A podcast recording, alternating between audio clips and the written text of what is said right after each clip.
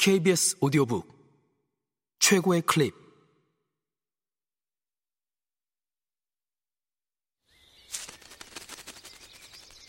KBS 오디오북.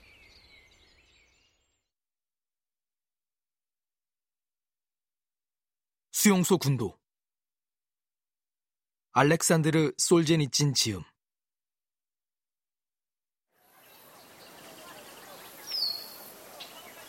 1927년 꽃이 만발한 6월의 어느 날 얼굴이 둥근 빨간 머리 미녀 안나 스크리프니 꼬바가 하늘빛 옷감을 막 사서 들고 꾸즈네츠키 다리 위로 나타나자 어떤 멋쟁이 젊은이 하나가 그녀를 마차로 안내했다. 마부는 이내 눈치를 채고 얼굴을 찌푸렸다. 기관원이 요금을 지불할 리가 없기 때문이다. 그러나 이것은 사랑하는 연인들끼리의 미래가 아니었다. 역시 체포 행위에 지나지 않았던 것이다.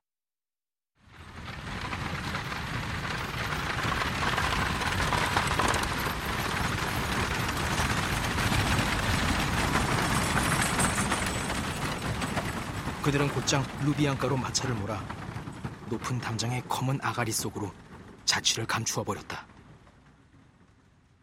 그리고 그로부터 22년 후 어느 날 하얀 하복 차림의 해군 중령 보리스 부르코프스키가 고급 향수 냄새를 풍기면서 젊은 아가씨에게 보내려고 케이크를 샀다.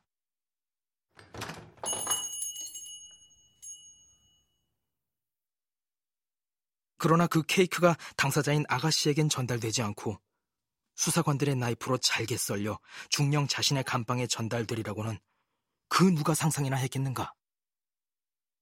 그렇다. 주간 체포건, 노상 체포건, 사람들이 들끓는 군중 속에서의 체포건 간에 결코 부주의하게 집행된 적은 한 번도 없었다. 그것은 언제나 깨끗이 집행되었다. 그리고 또 참으로 놀라운 것은 체포되는 순간 피해자 자신들은 자기의 파멸을 다른 사람이 눈치채지 못하도록 기관원에게 순응하며 되도록 점잖게 행동했다는 것이다.